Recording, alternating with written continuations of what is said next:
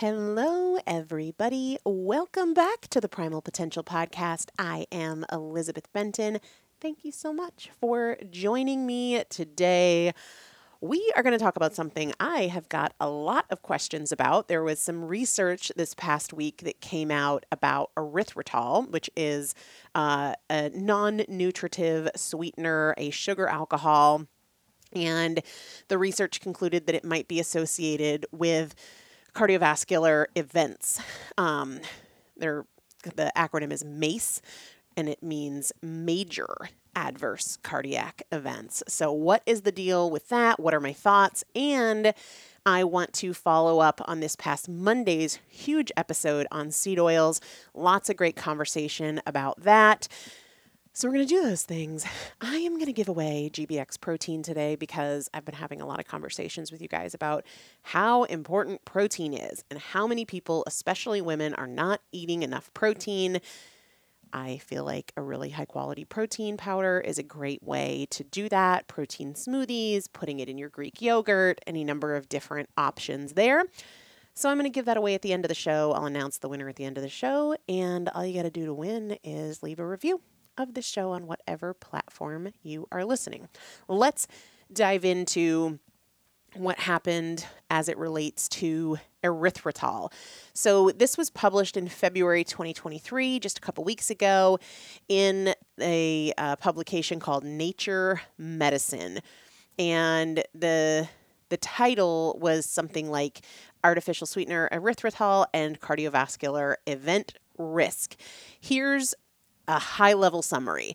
They analyzed blood samples of about, I think, 300 people, followed them for a few years, and they found an association between erythritol in the blood and incidence of major adverse cardiac events, which they refer to with the acronym MACE. It's not the only study like that. Uh, you know, artificial sweeteners are studied all the time. Previously, there have been some studies out there that say that erythritol predicts um, central adiposity or like weight gain in the midsection, type 2 diabetes. So, you know, we have evidence that maybe it's not the most amazing thing in the world. I personally don't love artificial sweeteners because they're highly processed. Um, I don't love artificial sweeteners because they can increase cravings, because they impact the microbiome. But really importantly, does erythritol increase your risk of like a serious heart issue? Well, here's what I did. I I purchased the paper wherever I went. I, I think I went right to Nature Medicine. It wasn't free, um, but I I purchased it so I could read the whole thing, kind of put my own thoughts together. I like to do that before I then go and read other people's opinions. And there are some people that I really respect. Robb Wolf is one of them. Uh, Dr. Peter, Peter Attia is one of them. And I went to see what they had to say. And uh, it's kind of like, eh, not the most compelling research in the world. However, I think of it like this, and I'm going to get into some thoughts on it. I think of it like this. Uh, if you think that maybe it increases your risk of a major cardiac issue, do you want to take the gamble? For me, there's nothing out there with erythritol that I'm like, oh gosh, I really love it. It's so worth it. So it's an easy one for me to avoid. I feel the same way about seed oils. We'll talk about that in a second. Like, if you're kind of thinking, well, the science is a little wishy washy, I don't think it is on seed oils. Is there something out there that's really compelling that you are willing to take the gamble for? That's kind of what it comes down to. But here's the big thing that I think people miss when reading this article because maybe they don't have a background in biochemistry and metabolism and all of those things. Is very important to know, and I don't think a lot of people know it. What they measured was erythritol in the blood. What they did not get from these study participants was any kind of data on their erythritol intake. Here's why that matters. Erythritol is actually a byproduct of a metabolic pathway, the pentose phosphate pathway. Might sound familiar if you ever took any kind of like, uh, um, what's the word I'm looking for? Like not chemist, biochemistry, biochemistry. That's the word I was looking for. I'm like, it's not chemistry, biochemistry. The pentose phosphate pathway, you probably studied a lot in a biochemistry class. Erythritol is a byproduct of that. So, yes, we can consume erythritol. You can buy products that are sweetened in this way, it's a sugar alternative, but it also is, can be made in the body. And so, the fact that this study is only looking at concentrations of erythritol in the blood and not able to make any kind of relationship between the erythritol concentration in the blood and reported erythritol intake, that's a huge issue. That's a huge flaw in this study, in my personal opinion, right? I'm not a scientist. Not well, I guess we all can be scientists. I'm not a researcher for my job.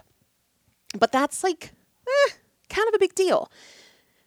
Because let's just say hypothetically that there's some metabolic disturbance that increases the production of erythritol, the byproduct erythritol. Could that metabolic disturbance also be what's driving your increased cardiovascular risk? Uh, yeah. And and maybe probably, right? That's like a likely story. So it doesn't mean that all of these people weren't consuming high amounts of erythritol that had this increased risk, but we don't know. And that's a big assumption to make. I talked about this in the, um, I think I talked about this in the seed oil episode from this past Monday. Nutrition research is notoriously bad. And and that's not it's not to put that on every single researcher out there. It's just tough because there's so many confounding variables when it comes to intake and self-reporting is notoriously inaccurate.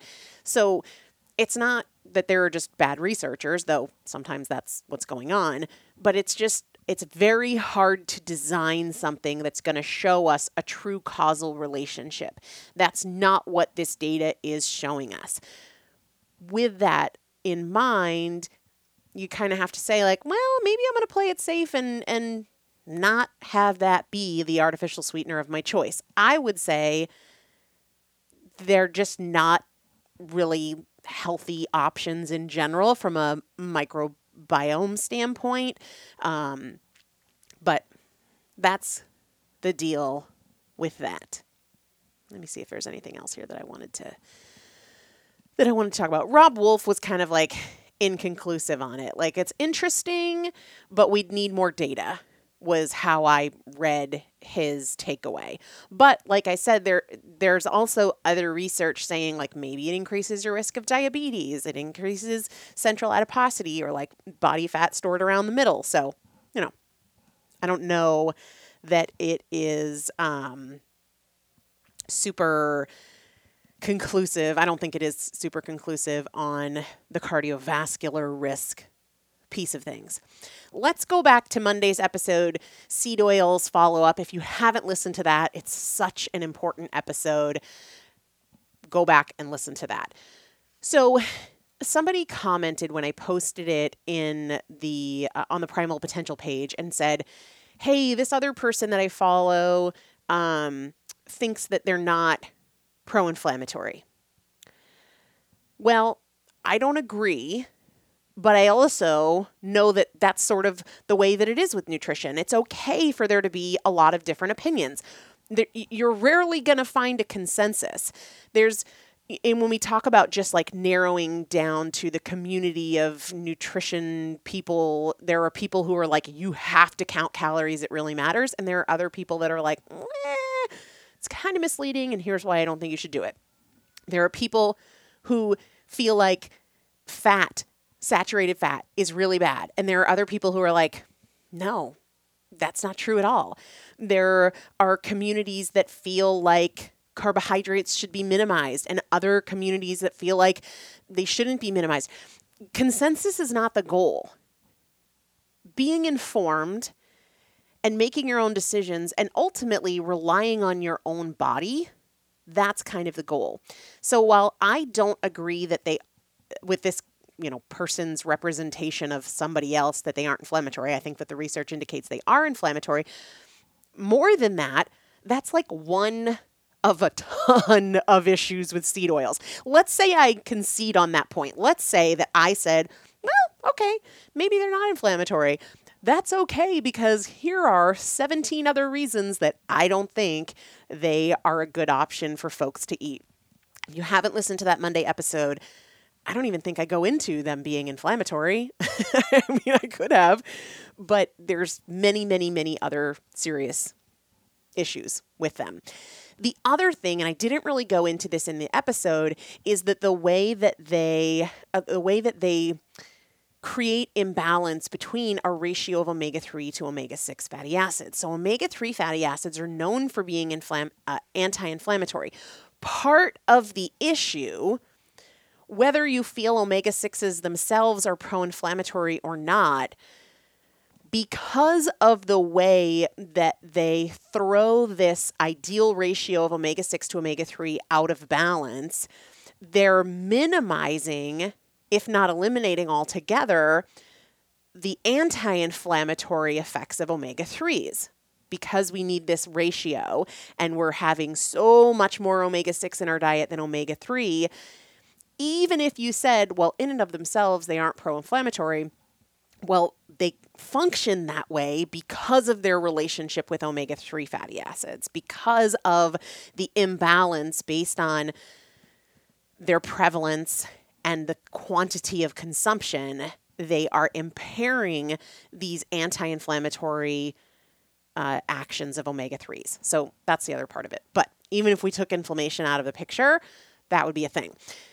The other thing that this individual brought up that I want to address is she said something along the lines of I think we can all agree that we should cut out ultra processed foods, and ultra processed foods tend to be you know, sources of pretty rich sources of seed oils. But it's not fair to vilify seed oils when they're super affordable and not everybody um, you know like they make it possible. They're options they're good options for people who are on a budget.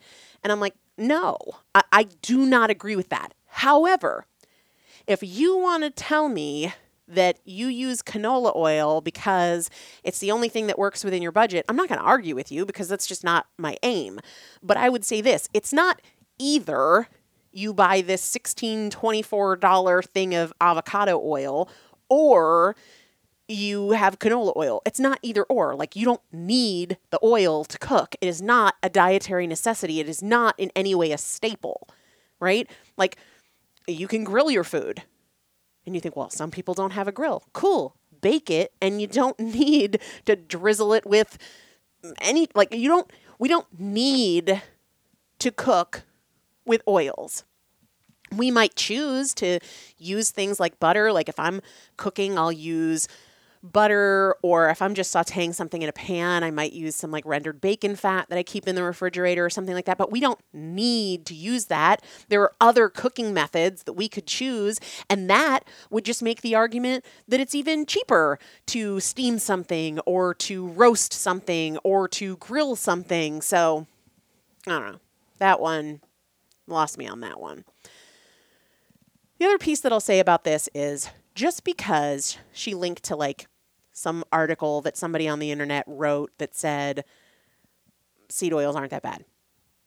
You can find an article on the internet that says everything is not that bad, right? like literally anything and everything. But of course, it doesn't make it true. And also, it doesn't negate everything that has been researched to the contrary this is where I think a lot of people get confused. Well, so and so said that this was good, and so and so said that this was bad. Well, have you done your own homework? If you feel confused, you don't necess- you don't need to read other people's opinions or listen to other people's opinions. You don't need to listen to my opinion. You need to like read the science if you're confused by it. Otherwise, you just pick a person and go with it, but don't ever treat that as though it's data because it's not. Um, somebody asked, is rice bran oil a seed oil? Yes, it is. We talked about this in the episode how we're talking about seeds, but we're also talking about grains because grains are seeds of grasses. So, rice bran is a grain that is a seed. So, yes, it is a seed oil. A bunch of people messaged and were like, Oh, I'm so disappointed. I'm so bummed. This thing that I love, I thought it was healthy. I had a really great exchange with somebody on Instagram who was like, I was so disappointed that my organic corn chips contain seed oils. Like you would think that this food or uh, and they even put like organic in quotes. Um, you'd think that this food manufacturer would like, you know, not have this thing have seed oils. And I'm like, but it is organic. They they they were promoting it as organic and you were looking for organic and so it fit the bill. Like if you were looking for seed oil free, then you would look for that. And and she basically said, "Yeah, but you just think that food manufacturers would like want to make their food healthy." And I say, no, I, I don't think that. I think that they want to make their food tasty and they want to make money. They're they're not looking out for my health and they're not looking out for your health. And I think that if you expect a food manufacturer, even if you think they care to put out healthy food, if you think they're doing it because they care about your health, you're wrong. They they don't. They're they're in business and they're looking to do what's good business. A huge part of that is giving consumers what consumers want. Consumers, a lot of consumers are looking for something that says organic. As soon as customers started looking for things that said organic, companies were flocking to that and making organic options. As soon as more and more customers start saying like, "Well, we want things that are free from seed oils," then we'll start seeing that there are a lot of brands out there that are already doing it and putting it on their label because some of their spendier customers are looking for that. Um, I think the brand is called, I don't know how to pronounce it. It's HU, Hugh, Who, HU. Uh, they make like crackers and different snack things. And their crackers on the box, it says organic, non GMO, and then it says seed oil free. I mean, it has like six or seven of these different things they're not doing that to be good citizens. They're doing that because they're filling a market need for consumers who are looking for those things. You'll see it everywhere. We vote with our dollars. So if we start spending on products and brands that are seed oil free, companies are going to fill that that space. Somebody else was saying like, "Oh, but seed oils are in everything." They're in a lot of things, but they're not in everything. One of the easiest ways to avoid them is to eat whole unprocessed foods. Now, they do, of course, show up in some small quantities in in meats and proteins and whatever, but not in these quantities in mass that we see in these highly condensed and refined seed oils. So, you know, we don't need to worry about it when it's in your pork or your chicken or whatever. Um, so just something else to to keep in mind that if you're looking for processed foods, yeah, it's going to be harder to find them because of all the reasons I mentioned in the last episode. Extremely cost effective, shelf stable, neutral in taste and smell. But if you're going to move towards whole foods, which is an amazing thing to do for your health anyway, it's going to be a lot easier to avoid them. All right, let's give away my favorite protein powder. We're going to give it to T Mark 14, T M A R Q 1 4.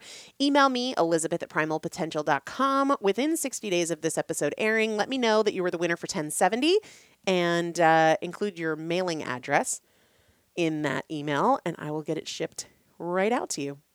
Let me know if you've got questions, if there are things you want to follow up on from this episode or Monday's episode on seed oils. Let me know if you haven't listened to that one. Go listen to it.